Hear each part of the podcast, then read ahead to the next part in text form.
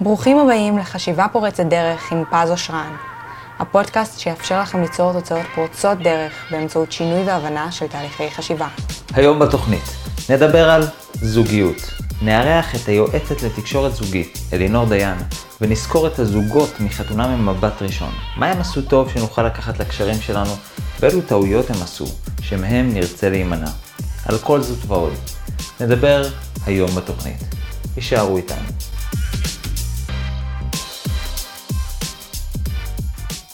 היי hey, חברים, מה שלומכם? ברוכים הבאים לפודקאסט חשיבה פורצת דרך. למי שחדש, אז ברוכים הבאים. לי קוראים פז אושרן, אני מאסטר ומורה ל-NLP בארצות הברית, גם מאסטר בהיפנוזה, מחבר את סדרת הספרים רבי המכר איך להיות מגנט חברתי. יש לי בית ספר ל-NLP בתל אביב, קליניקה בראשון לציון, והיום אנחנו, אפשר להגיד, נמשיך את מה שעשינו בשבוע שעבר. אה, כשבשבוע שעבר בעצם אנחנו דיברנו על הנושא של איך להשיג זוגיות, אבל שאלה שעלתה גם בתגובות, גם בהודעות שקיבלנו, זה איך אה, לעבוד עם זוגיות, איך לשמר זוגיות. ולמעשה לצורך הדבר הזה הבאתי לכם את היועצת זוגית הכי טובה בעולם, אה, או לפחות בישראל, או היועצת לתקשורת זוגית, זאת אומרת, היא באמת יודעת לעשות עבודה מאוד טובה על תקשורת, לאיך לקחת אה, צרכים שיש לנו, או עניינים, או דברים שמפריעים לנו, וממש לבקש אותם לידי מילים שיוצרות שינוי. במקרה במקרה ממש, היא גם בת הזוג שלי, אבל בלי קשר לזה היא באמת היועצת הזוגית הכי טובה בעולם, ולכן יש לי כבוד גדול להגיד שלום וערב טוב ליועצת הזוגית הטובה בעולם, אלינור דיין, מה שלומך? שלום, מה שלומך פז? איתי הכל מעולה, איך את? אצלי גם הכל מצוין, ואני ממש שמחה להיות איתך כאן. איזה כיף, העונג שלי. את איתי כל יום, אנחנו גרים ביחד, פשוט במקרה אנחנו עושים את זה פורמלי, אלינור ופז. כן. טוב. אמ, בוא נדבר על זה קצת מההיבט שכולם מכירים. אני בדרך כלל לא רואה טלוויזיה, אה, ובטח לא ריאליטי, אבל אני חושב שחתונה מבט ראשון אני כן ראיתי, אה, ראינו ביחד במקרה שלנו, ו... ואני חושב שזו סדרה שכן יש הרבה מה ללמוד ממנה בנוגע לזוגיות, mm-hmm. וזה הדבר ככה שרציתי שנביא לידי, אה, לידי המאזינים שלנו, שזה אם ניקח את כל הזוגות שהיו שם, והיו זוגות שעשו דברים טובים, והיו זוגות שעשו דברים טובים, בואו נעבור ככה פחות או יותר בזריזות זוג אחרי זוג. וננסה באמת ללמוד ממנו, לפרק את העקרונות שעומדים מאחורי דפוס הפעולה, כי רוב הזוגות לא באמת חשבו איך הם פעלו, הם פשוט הביאו את עצמם בצורה הכי, אה, הכי טבעית, בלי לחשוב על האוטומטים. הכי אותנטית שאפשר. כן, למרות, יש לי בעיה עם המילה אותנטית, כי כאילו זה לא שאם הם יתאמצו הם לא יהיו אותנטיים. הם עדיין יהיו אותנטיים, אבל הם לא באמת אה, ממש השקיעו מחשבה מאחורי איך שהם פעלו. כן. אז uh, אנחנו נפרק את הדברים האלה, כי חלק מאיך שהם פעלו יהיה אפקטיבי, חלק יהיה דפקטיבי, זאת אומרת שיהיה באמת uh, קידם אותם, ונוכל ללמוד מזה, כל אחד לזוגיות שלו, או גם מי שלא בזוגיות, אז לזוגיות שהוא ירצה שתהיה לו בעתיד. או כל מערכת יחסים אחרת. או כל מערכת יחסים, נכון, לאו דווקא זוגית. Uh, ונוכל באמת ללמוד מהכישרונות, אנחנו נעב, uh, מאותם uh, דפוסים, אנחנו נעבור זוג זוג, ניקח משהו אחד חלש, משהו אחד חזק מכל mm-hmm. זוג, אה, ואולי גם נחשוב איך אפשר ליישם את זה לחיים שלנו. יש לנו הרבה זוגות, למעשה שישה זוגות, נעבור אה, אחד-אחד. אז זוג ראשון, אה, בואו נעבור על רוני ונועם, שהם באיזשהו מקום היו הפתעת העונה שהם לא נשארו ביחד. תני לי נקודה חלשה ונקודה חזקה אצלם. אז נתחיל בנקודה החלשה. אוקיי. Okay. הנקודה החלשה אצל רוני ונועם, זה שרוב הזמן בזוגיות שלהם, אם היה להם איזשהו צורך, משהו שהם רצו או היו צריכים, הם לא ידעו לבטא אותו ישירות, אלא יותר התלוננו. Mm-hmm. זאת אומרת, אה, נגיד גם שרוני היה לה קשה עם זה שנועם לא עובד, או שאין לו יציבות, אז היא לא באה ואמרה לו, אני צריכה יציבות, אני מבקשת ממך ש... אלא היא עשתה פרצופים, היא יצאה והתלוננה על זה שהיא יצאה עם חברה שלה. כאילו, היא לא באמת ביטאה את זה מולו, היא לא באמת ביקשה בקשה ממנו, אלא יותר כאילו התמרמרה.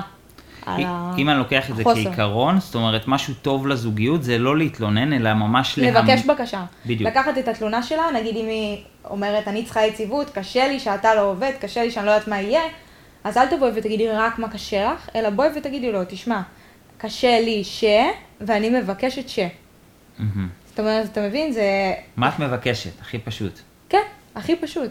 וברגע, אני חושבת שזה גם משהו שגרם בסופו של דבר לפרידה שלהם, שהם לא ידעו. לתקשר את הצרכים שלהם באופן ישיר ולבקש בקשות אחד מהשני. כן, זה באיזשהו מקום מפתיע, כי זה היה נראה שהזוגיות שלהם או התקשורת, היה להם כיף וטוב ביחד. להם, תשמע, היה להם תקשורת טובה בסופו של דבר, וגם היה הומור מאוד חזק. נכון. שחיבר ביניהם, כאילו כל מי שראה אותם, נגיד, שופכים טחינה אחד על השני וכל הדברים האלה, אמר, מה זה הזוג משוגעים האלה, אבל בסופו של דבר, זה היה הדרך שלהם לתקשר. זה כן. מה שחיבר ביניהם, גם השטותניקיות הזאת שהייתה משותפת להם. אבל מצד שני, שהיה להם משהו שהוא יותר רציני, כאילו כן. שיותר נוגע בנקודות הקשות. שלהם, הכואבות שלהם, אז היה להם קשה לבוא ופתאום להגיד, כאילו באמת, את ה... להוציא את הקיצ'קס. כאילו, כן. להגיד, תשמע, אני מפחדת, אני פשוט מפחדת להקים איתך משפחה, ואז מה ניתן לילדים שלנו? והיא אמרה את זה כאילו מאחורי הקלעים, אבל היא לא אמרה את זה לא. ואז אז אם היא הייתה רוצה לבוא ולבקש אז את אם זה, היא הייתה רוצה, היא הייתה צריכה לבוא ולהגיד לו, תשמע, נועם, לי קשה להיות במצב של חוסר יציבות, או של, אה, שאני לא יודעת מה יהיה ואני לא יודעת מה קורה, האם אתה תוכל לעזור לי להרגיש יותר ביטחון? כן, אה, ואז יכול להיות שהוא היה שואל אותה, מה את צריכה כדי להרגיש ביטחון? ואז היא צריכה גם לדעת מה היא צריכה, כן, שזה גם, אה, זה כבר נכון. יותר מורכב. זה כבר אישו בפני עצמו, אבל אבל בגדול כן, ממש לבוא ממש במילים, לבוא ולתקשר. אני יש לי צורך יש לי בביטחון צורך כזה, כלכלי, וזה ית- הדבר שייתן או. לי את ה... אה, לממש את הצורך זה, ככה וככה, האם אתה יכול לספק לי את זה? למרות שאני תוהה איפה הבקשה פה, כי אם, כי אם אדם מבקש ביטחון, אני נגיד שם את עצמי רגע בנעליים של נועם, אני תוהה לעצמי, מה את מבקשת בעצם? לא, אז זה מה שאמרתי. את צריך לבוא להגיד, אני יש לי צורך בביטחון, ומה שנותן לי ביטחון זה, אוקיי, אוקיי? ממש ואמרתי- במילים האלה. כן, ואמרתי, הכי מפורשות. לא תמיד אנחנו יודעים מה נותן לנו את הביטחון, וזה גם עבודה אישית שצריך לעשות. לדעת מה מספק, כאילו, מה הדבר שאתה צריך כדי לממש את הצורך. מהמם. כי אתה לא יכול לבוא וסתם להגיד, אני צריך אהבה. אתה מבין? כן. אתה צריך, אני צריך שתחבק אותי יותר. אני, להיות ספציפי בבקשות שלך. אוקיי, מעולה, עיקרון חשוב וחזק. מה הנקודה החזקה שלהם לדעתך? אה, הנקודה החזקה שלהם זה בעיניי שאפשר לראות את זה ממש ממש בהתחלה. כן, היא בפרק הראשון או השני אפילו, שרוני אמרה, בשבילי גובה זה deal breaker. אם הבן אדם נמוך, זה לא בשבילי. אני צריכה בן אדם גבוה שיעטוף אותי, שייתן לי ביטחון. כן, ואני חושבת שבחיים האמיתיים, היא לא הייתה מסתכלת בכלל על נועם. כאילו, הייתה אומרת, מה זה, הוא נמוך? רוב זה... רוב הזוגות כנראה. אה, רוב האנשים, כן. מישהו נגיד אה, בלונדיני או עם שיער ג'ינג'י, ואני אומרת, אני לא אצא עם ג'ינג'י, סתם, כן? כן. אנשים שיש להם deal breaker, הם כבר מורגלים, זה לא הטיפוס שלי, זה לא בשבילי. ואני חושבת שפה, כאילו סוג שלא הייתה ברירה, היא יכלה גם להגיד לא, כן? אבל למרות ה- זה שבראש שלה היא אומרת, אני לא יוצאת עם נמוכים, לאט לאט, זה קרה אמנם לאט, אבל היא כן נתנה הזדמנות. והיא רצתה להכיר אותו באמת, וגם הוא, הוא התעקש כאילו, הוא חיזר אחריה, הוא המשיך לחזר אחריה, והוא היה קשוב אליה, והוא ניסה להכיר אותה, וגם היא.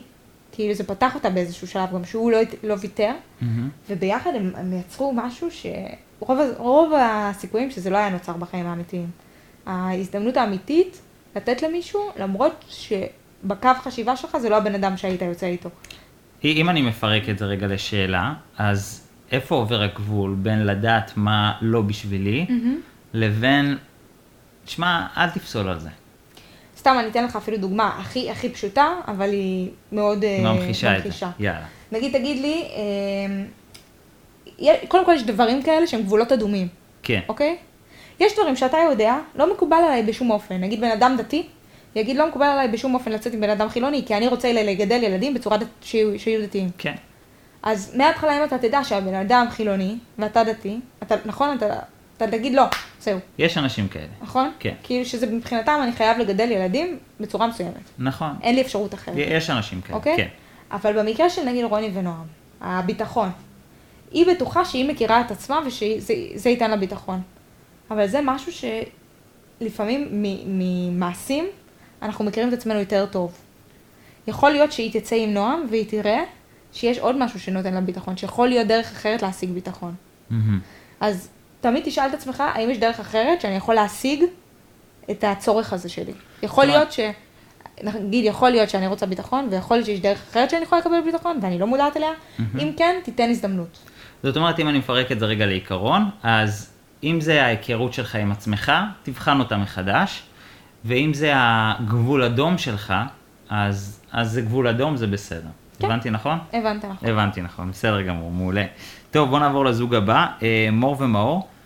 אה, תני לנו אה, נקודה חלשה ונקודה חזקה אצל אה, כל אחד מהם. אה, אז ככה, נקודה חלשה זה שהם... אה, זה, זה שני דברים שכאילו... אוקיי, אני אתחיל במאור דווקא. כן. מאור היה מאוד מאוד מאוד סגור. מהמם. מההתחלה אפשר היה לראות שהוא סגור, שהוא ליד מור, הוא מרגיש כאילו לא בנוח, אה, אם יש לו משהו, אז רק פתאום כשיושבים אצל אצל המטפלים, הפסיכולוגים, נכון. פתאום הכל יוצא, ופתאום הוא מדבר, ופתאום היא מסתכלת עליו בשוק, אומרת, מה זה, הוא יודע לתקשר? כן, פעם ראשונה זה עולה פה, כן. המשפט הזה נאמר. ומצד שני, מור היא מאוד ביקורתית. היא מאוד מחפשת, כאילו, מה מאור עושה ומה הוא לא עושה, ומה הוא אומר ומה הוא לא אומר, והוא דיבר בצורה כזאת, והוא אמר דברים שהם אישיים, וכאילו היא מאוד מחפשת תמיד, לראות כאילו מה הוא עושה, כאילו לבחון אותו. כן, ואז בעצם זה שתי נקודות שהן שליליות, שהן מחזקות אחת את השנייה. כי ברגע שהיא מבקרת אותו, הוא נסגר, וברגע שהוא נסגר, יש לה יותר, כאילו, על מה לבקר אותו. Mm, ואז בעצם הם מתחזקים אחד לשני את החולשות. במקום בעצם לראות, הוא נסגר, אז לראות מה סוגר אותו, או, אה, או היא אה, מבקרת, אז מה מפריע לה? כאילו, הם, לא יכלו, אומרת, היא הם לא- לא יכלו לראות אחד את השני, כי כל אחד היה מבוצר בהתנהגות שסוגרת אותו. אתה מבין? זה, כן, זה, זה נשמע לופ שאי אפשר לצאת זה ממנו. נשמע לופ שמאוד קשה לצאת ממנו. ודווקא הנקודה החזקה שלהם, כן, זה שלמרות כל זה, הם לפ... כאילו לפעמים שכזה נמאס להם, והם ידעו שכאילו, הם בתוכנית טלוויזיה, מהמם. כי אם הם היו בחיים האמיתיים, רוב הזמן, רוב הסיכויים שהם היו מפרקים את זה כן. מההתחלה.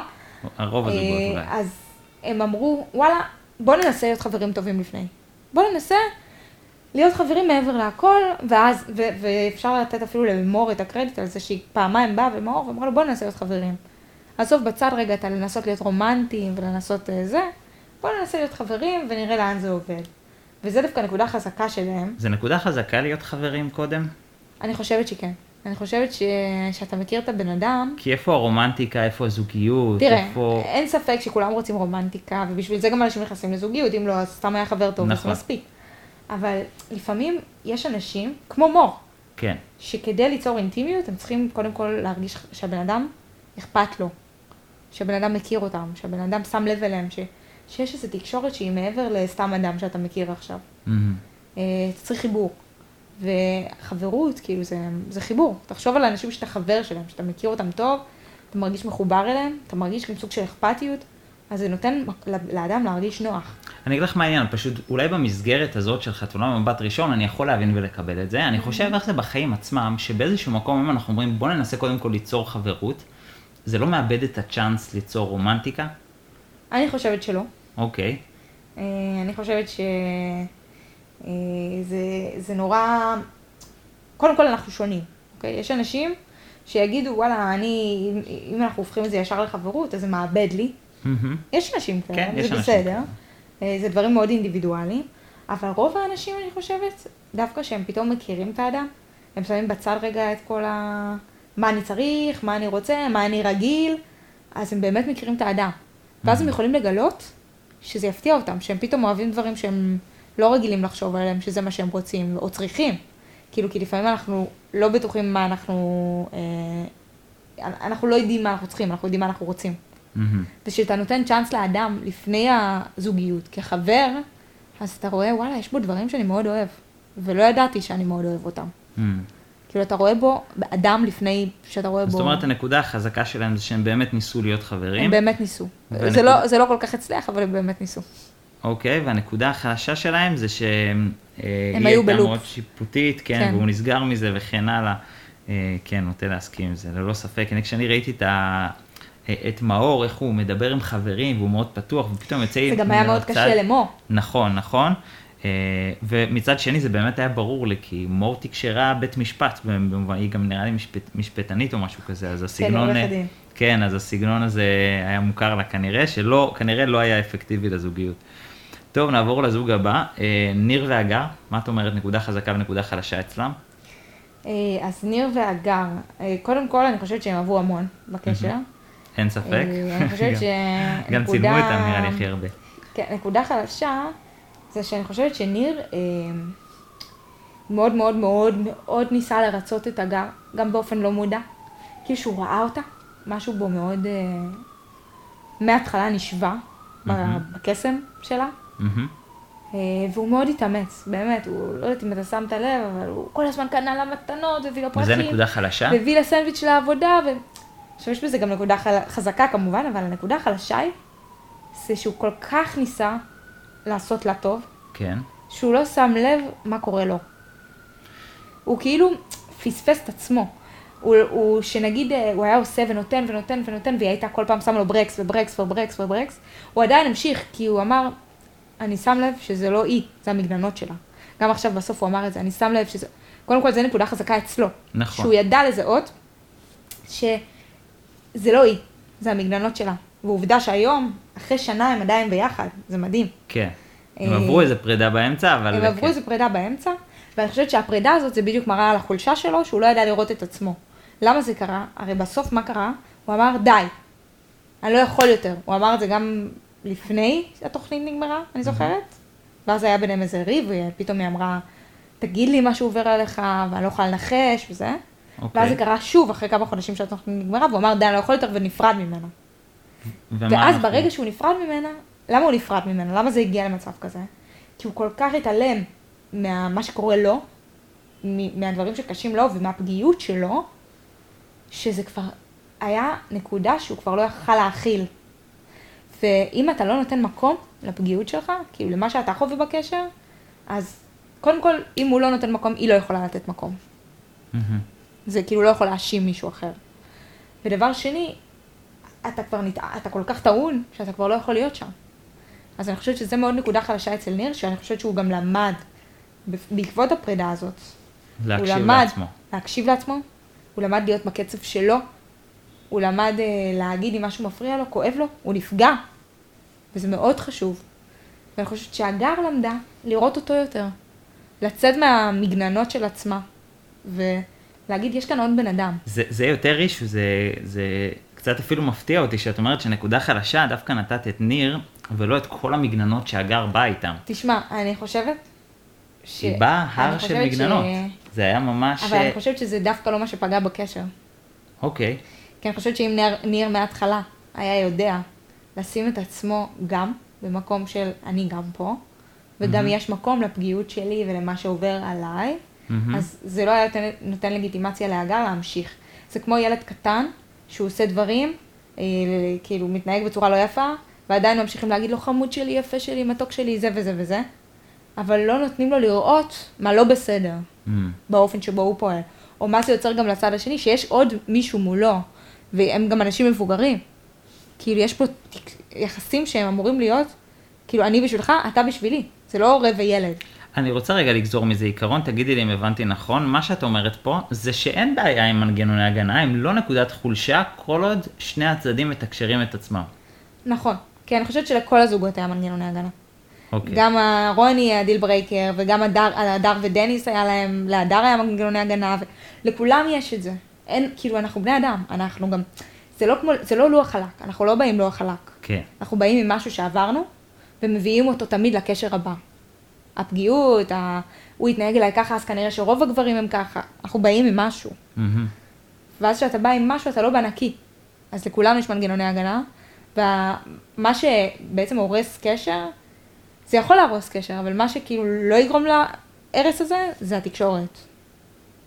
ואם זוג יודע לעשות את זה, אז זה לא יעשה את ה... את יודעת שכשאומרים תקשורת, יש פה שני ערוצי תקשורת, שזה נשמע מובן מאליו, אבל, אבל צריך, זה צריך להיאמר, יש פה שני ערוצי תקשורת, יש את התקשורת של אדם עם עצמו, שזה מה שהיה חסר לניר, נכון. וכתוצאה מזה התקשורת של האדם עם האחר, או עם, עם הפרטנר, או עם נכון. בן אדם, יש פה שני ערוצי תקשורת שהם צריכים להיות פתוחים כדי שהזוגיות תעבוד, נכון, לגמרי. ואחד מהם סגור זה כבר מתחיל לפגוע. נכון. וואלה, אתגר. אה, כן, זה אתגר. טוב, בוא נעבור לזוג הבא, אה, דובי ואריק. דובי וארי. כן, הם זוג מאתגר, אני יודע, קשה למצוא נקודה חזקה אצלם. אה, כי, כי הם באמת, אני הסתכלתי עליהם כל העונה ואמרתי לעצמי, מה משאיר אותם עוד ביחד? מה... אני אגיד לך, קודם כל, אה, נתחיל בנקודה חדשה, שאני חושבת אה, שדווקא אחד הדברים שהיה הכי חלש אצלם, זה שהם כל הזמן חיפשו אה, מישהו שדומה להם, אוקיי. מישהו כמוהם. אה, נגיד דובי שיחקה עם אריק איזה משחק, אני כן. זוכרת איזה... אני זוכר עם בוא תגיד לי המתכונים. מהספר, איזה מתכון אתה, נכון. אה, איזה מאכל אתה, והוא לא התחבר למשחק, עכשיו, זה, זה היה לו, כאילו היה לו קשה. היה לו קשה. ולה היה קשה שהוא לא לקח כן, וכאילו היה להם קשה מאוד שהם לא אחד כמו השני. מהמם. כאילו שהוא לא כמוה, שהיא לא כמוהו, שהם לא... כאילו היה להם מאוד קשה, היה החלשה- להם מאוד קשה ליצור משהו ביחד.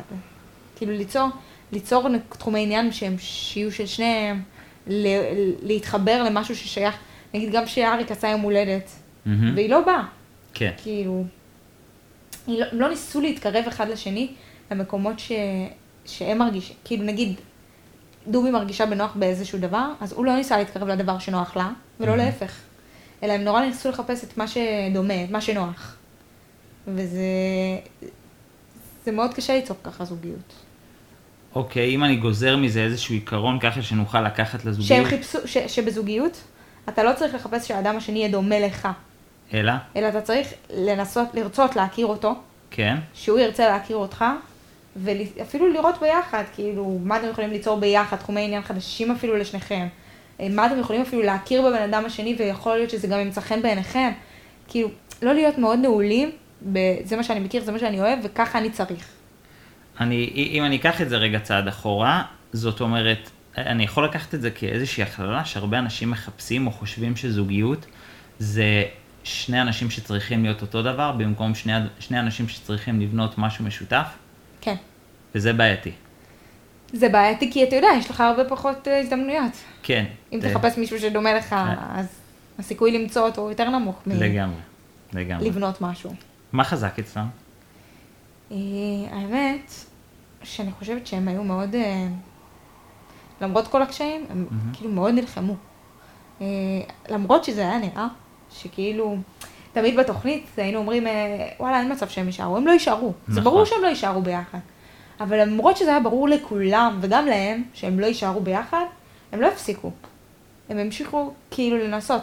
גם אם זה היה בכאילו, הם המשיכו לנסות. זה נקודה חזקה, כי אני תוהה מה הטעם לנסות אני כשאת לא מאמינה שזה- שזה אני אפשרי. חושבת שזו נקודה חזקה, כי הם ניסו לראות אחד את השני, כאילו הם ניסו להגיד, וואלה, אולי יש משהו עדיין שלא ראיתי.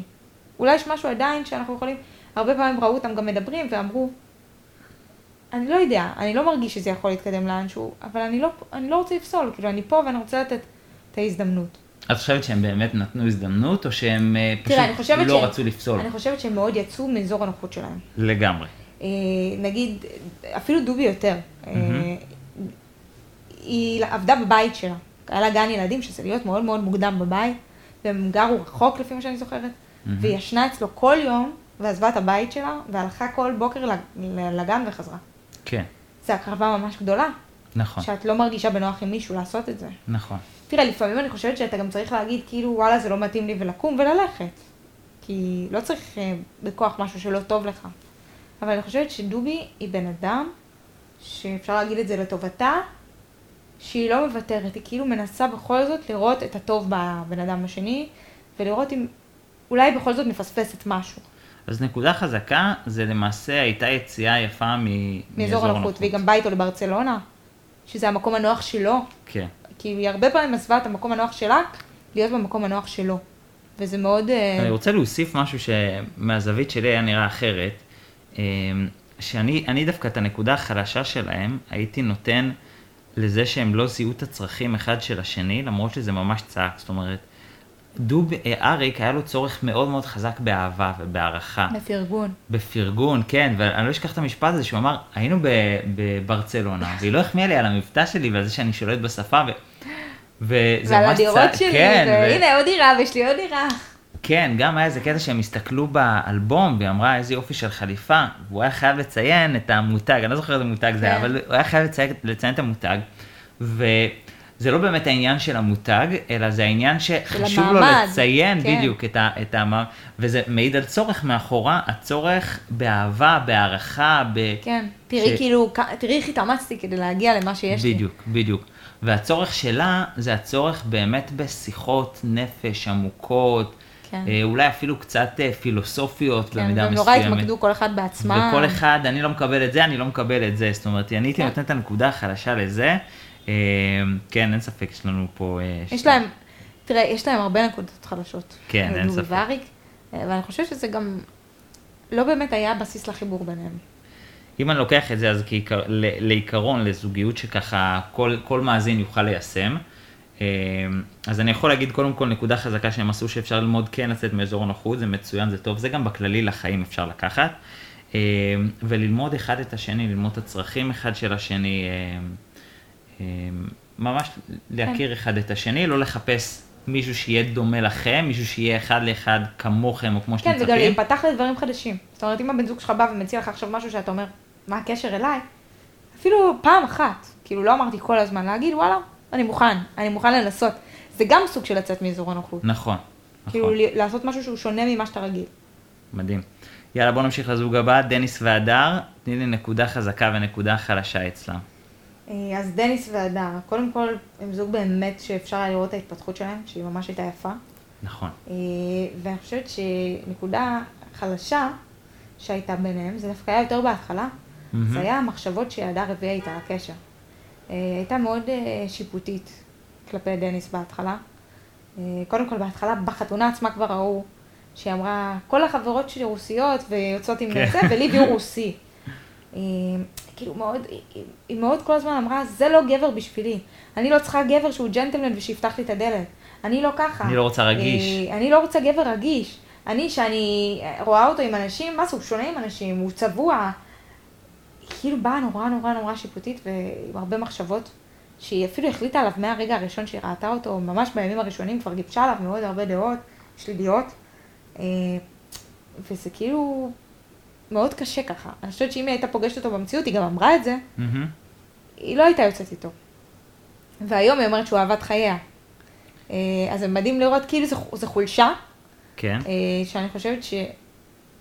כאילו זה משהו שהתוכנית נתנה לה, ממש נת- נתנה לה מתנה ענקית, אה, ששיפוטיות, לשפוט משהו מההתחלה, זה לא...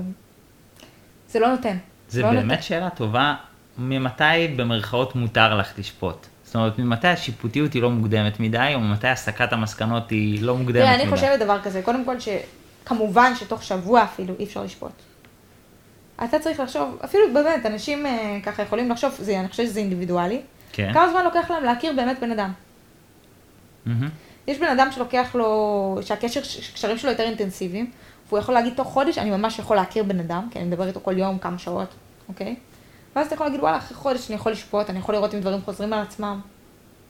אה, אלא אם כן הוא באיזה תקופה יוצאת דופן, זה גם יכול לקרות. יש אנשים, נגיד, שפתאום פיטרו אותם מהעבודה ואתה מכיר אותם. כן. אז אתה לא יכול לשפוט את החודש הראשון על סמך זה. מה זה לשפוט? אני אתן לך רגע סי- סיפורים אמיתיים מהקליניקה, בסדר? אישה. יושבת אצלי בקליניקה, אומרת לי, אמ, תשמע, מבחינתי הוא לא שילם בדייט ראשון, או הוא בא עם סניקרס בזה, זה לא ה type שלי, זה לא הטיפוס שלי. עכשיו, זה באמת שאלה, האם יש פה הסקת מסקנות מהירה מדי, או שזה לא, כאילו, וואלה, טבעי.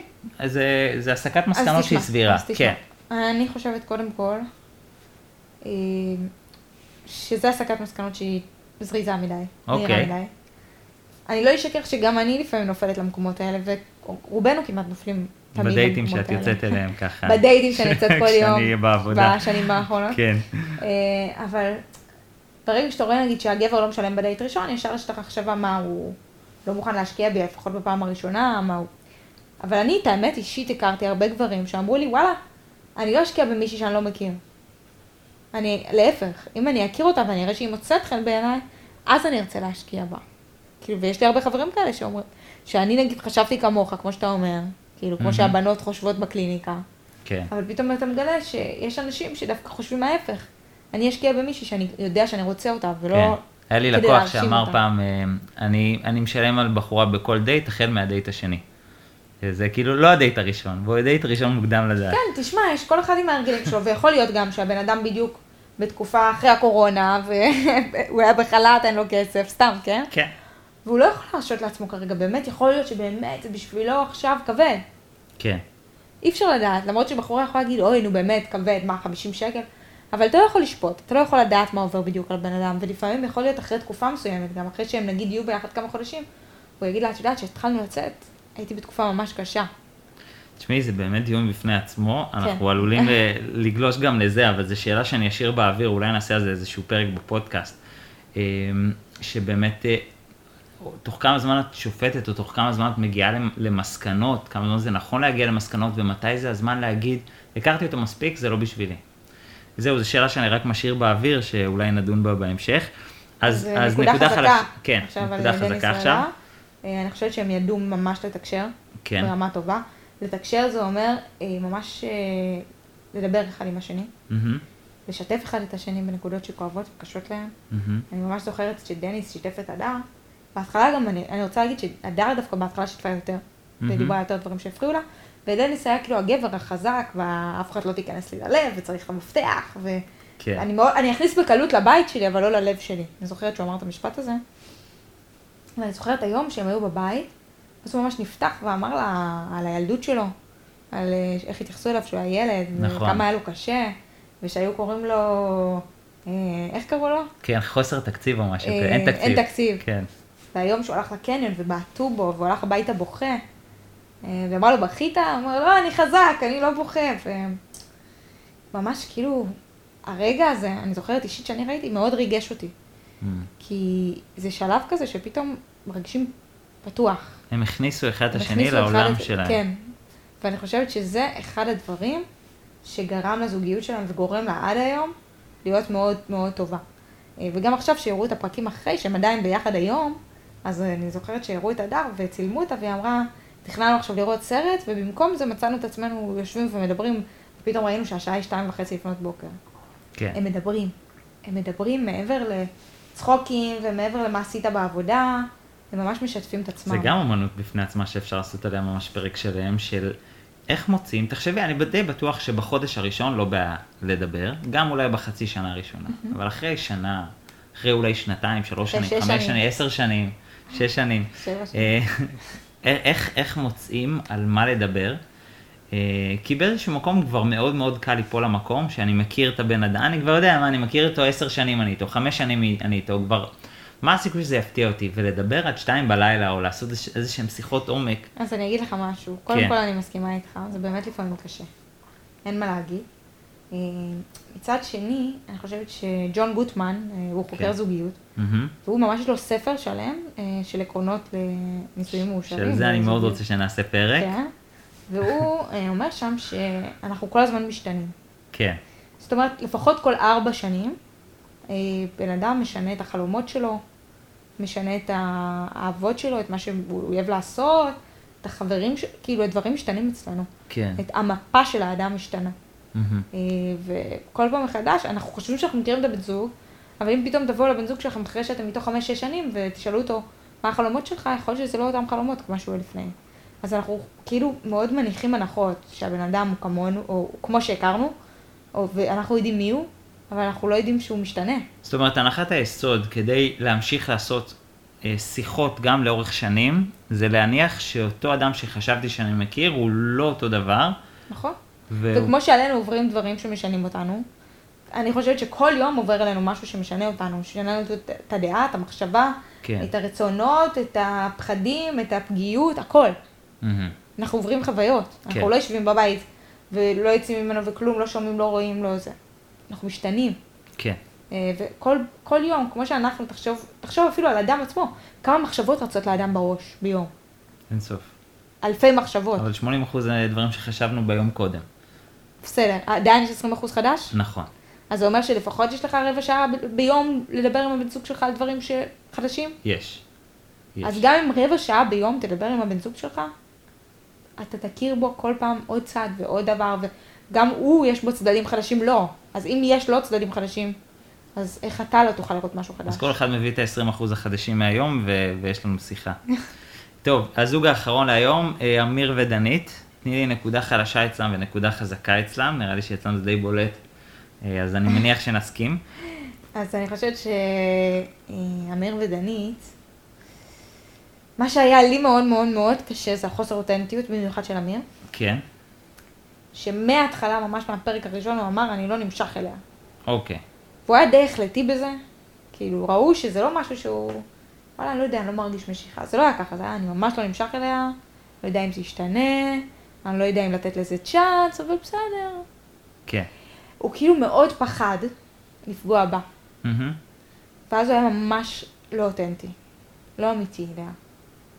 ומצד שני, היא, לא מההתחלה, אבל אחרי זה פרק 2-3, ראו שהיא הרגישה שמשהו עובר עליו, והיא בחרה כאילו להקטין הראש בזה. כי היא פחדה מהאמת.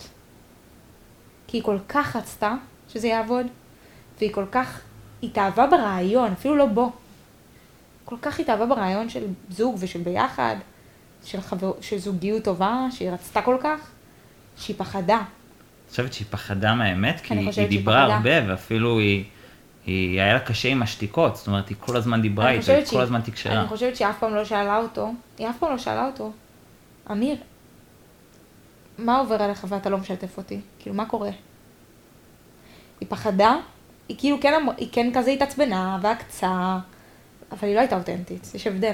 היא לא שאלה כדי באמת להכיר את כן. האמת ולהכיר את ה... היא פחדה, אני חושבת שגם באופן לא מודע, היא פחדה מהאמת, היא פחדה שלדעת, היא אפילו אולי ידעה שהוא לא נמשך אליה, אבל היא לא רצתה שזה יהיה על השולחן.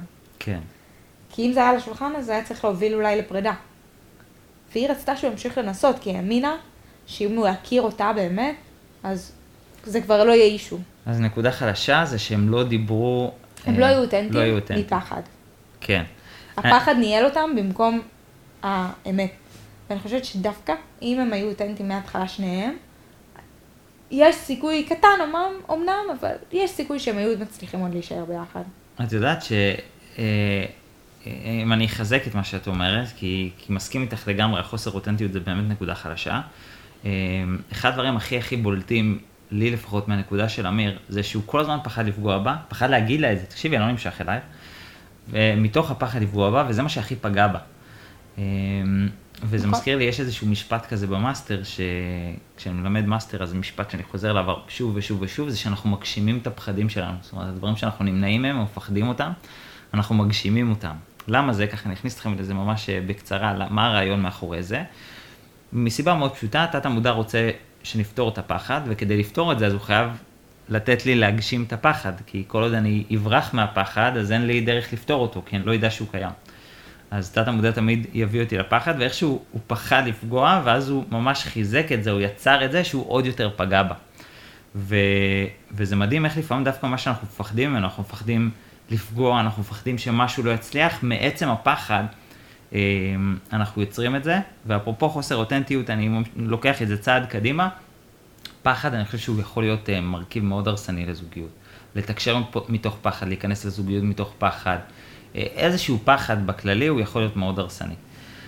תני לי איזשהו מסר אה, מרכזי מכל הזוגות. למרות שלא אמרנו חיסרון גם. אה, רגע, לא, יתרון. יתרון, כן. אז יתרון דווקא באמיר ודני, זה שאני חושבת שהם מאוד אה, למדו להיות חברים, אחד של השני, נכון. וגם דני תמיד אמרה, אני ואמיר, החוזק שלנו זה שאנחנו חברים טובים. נכון. ואני באמת חושבת שראו, הם ידעו לדבר בעיניים. זאת אומרת, היא ידעה להסתכל עליו ולראות שקשה לו בסיטואציות חברתיות, והוא ידע להסתכל עליה ולראות שמשהו עובר עליה. והוא, אני זוכרת שהיה איזה משהו שהיא רצ... שהוא שם שהיא מאוד אוהבת, והוא אמר לה, הזמנתי לך כזה, זה צריך להגיע. כאילו, מאוד, אה. וגם יום אחד הוא בא ושם, אה, קנה שש בש, סוחר, או דור- שחמט, כן. שחמט, ושם על השולחן, והיא באה והם שיחקו. כאילו, היה ביניהם מאוד, אה, הם הכירו אחד את הם השני, הכירו אחד את השני, אבל... והתחברו דרך זה. כן, שזה מאוד יפה. Mhm. אני חושבת שאם היה את האותנטיות, זה היה- ואת זה, אז זה היה חזק, זה זה היה שילוב. חזק. אוקיי. מסר מרכזי, אה, או מסר אה, מסכם, מתוך. כל הפרקים, ששוב, אני לא רואה ריאליטי, אני, אני- אגב, זו העונה הראשונה שאני אישית רואה. אה, הבנתי שזו עונה שלישית, אבל לא ראיתי את ה... אין לי, בכללי אין לי זמן לטלוויזיה, אבל זה איזשהו ניסוי חברתי שאפשר ללמוד ממנו המון על זוגיות. אה, אז, אז מצאתי את הזמן וראינו את זה ביחד, למעשה זה היה אפילו הזמן הזוגי שלנו. תני לי מסר אה, מסכם. אז מסר מרכזי שאני אגיד, אה, ככה ממש בקצרה, זה שרוב האנשים שפגשנו בחתונה במבט ראשון, גם הדר, כן. גם רוני, גם הגר וניר, כולם. הם אמרו, אם הייתי פוגש את האדם הזה בחוץ, מהמם. לא הייתי ממשיך כנראה לדייט. אה, לא הייתי נותן צ'אנס. וזה מראה ממש, כאילו, באופן ממש בולט, שהרבה פעמים אנחנו יודעים, באופן לוגי, מה אנחנו רוצים ומה אנחנו מחפשים בבן זוג, אבל אנחנו לא יודעים מה אנחנו צריכים באמת. אה, ומה באמת מתאים לנו, ומה באמת, אה, אה, איזה בן אדם באמת אנחנו צריכים כדי שקשר יהפוך להיות טוב, כדי לבנות קשר טוב. זו שאלה באמת טובה, איך, איך יודעים את זה? קודם כל נותנים צ'אנס.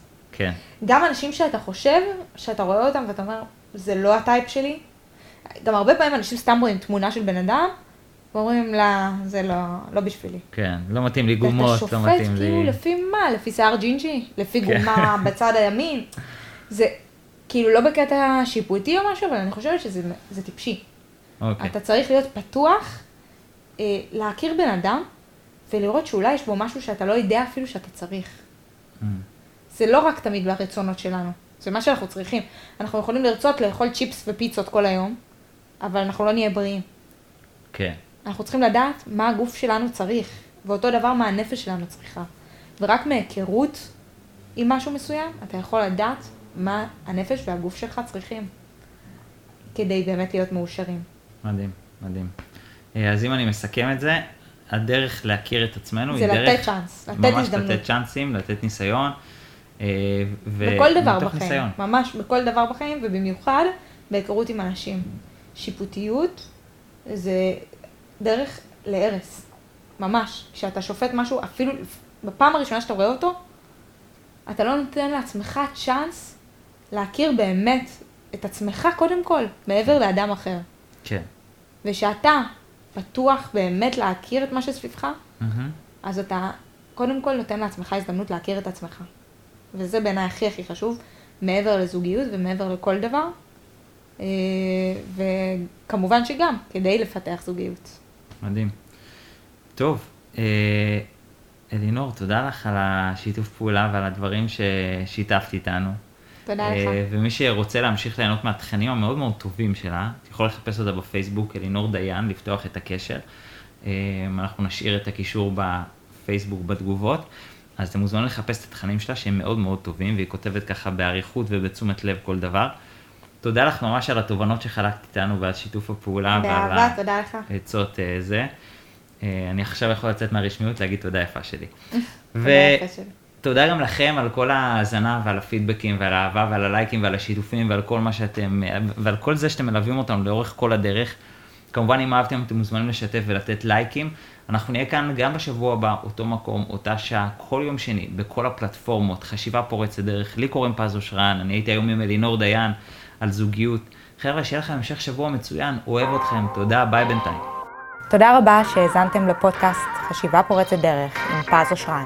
ניפגש גם בשבוע הבא, ביום שני, בכל הפלטפורמות. בינתיים, אתם מוזמנים לשתף ולמצוא אותנו גם ביוטיוב או בפייסבוק. פשוט חפשו פז אושרן ותמצאו אותנו.